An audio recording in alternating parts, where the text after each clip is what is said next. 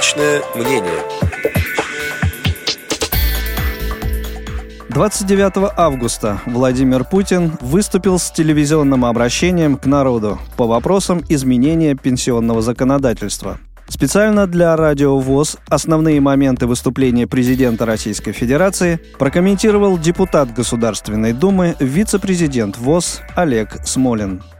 Обращение к народу президента России, насколько понимаю, первое за многие последние годы. И это не случайно, вопрос слишком важный. Кстати, когда Государственная Дума обсуждала в июле законопроект, я предлагал отложить его рассмотрение именно до выяснения позиции президента. Теперь позиция выяснилась по известному раскладу правительство оказалось злым следователем, а президент, соответственно, добрым. Владимир Владимирович высказал несколько предложений, которые действительно реально смягчают законопроект о повышении пенсионного возраста. Ну, например, женщинам придется работать не до 63, а до 60. Можно будет досрочно уйти на пенсию при стаже не 40-45, а 37-42 года. 37, соответственно, для женщин, 42 для мужчин. То есть уменьшается обязательный стаж для выхода на досрочную пенсию. Например, учитывается количество детей в семье для женщин.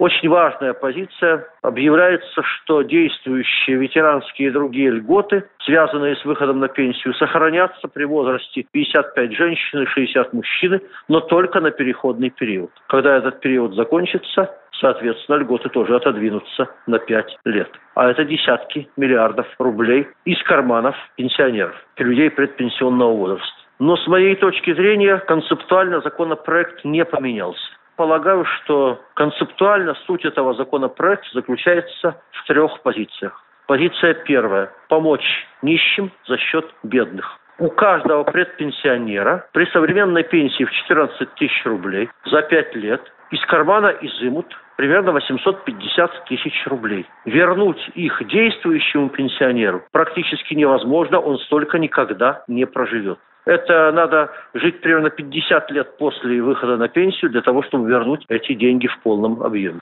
Вторая концептуальная позиция, на мой взгляд, торможение технического прогресса. Я напомню данные Алексея Кудрина. Они выглядят так. Количество многофункциональных роботов на 10 тысяч населения. Южная Корея 478, Китай 36, Россия 2. Конечно, надо было бы внедрять роботов, а не заставлять людей больше механически работать. Иначе получается, вопреки советской песне, вкалывает человек, отдыхают роботы. Напомню, между прочим, что в результате роботизации Сбербанк собирается сократить вдвое количество своих сотрудников с 300 тысяч до 150. Согласно программе цифровой экономики в России должны быть освобождены от работы 700 тысяч чиновников. И вообще на Западе сейчас обсуждают вопрос, что делать с миллионами безработных новых, которые появятся в результате развития современной экономики. Мы решаем совершенно другие задачи. Повторяю, дешевая рабочая сила в изобилии затормозит технический прогресс.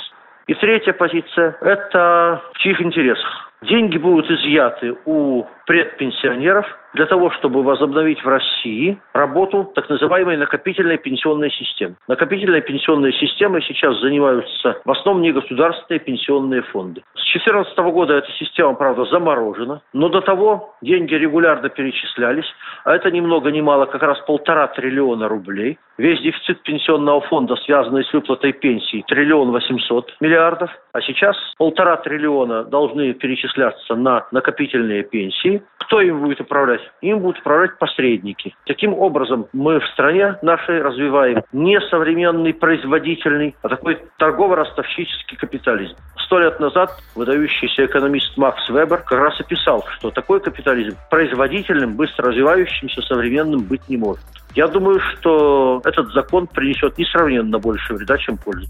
Основные моменты выступления президента Российской Федерации по вопросам изменения пенсионного законодательства комментировал депутат Государственной Думы РФ, вице-президент ВОЗ Олег Смолин. Личное мнение.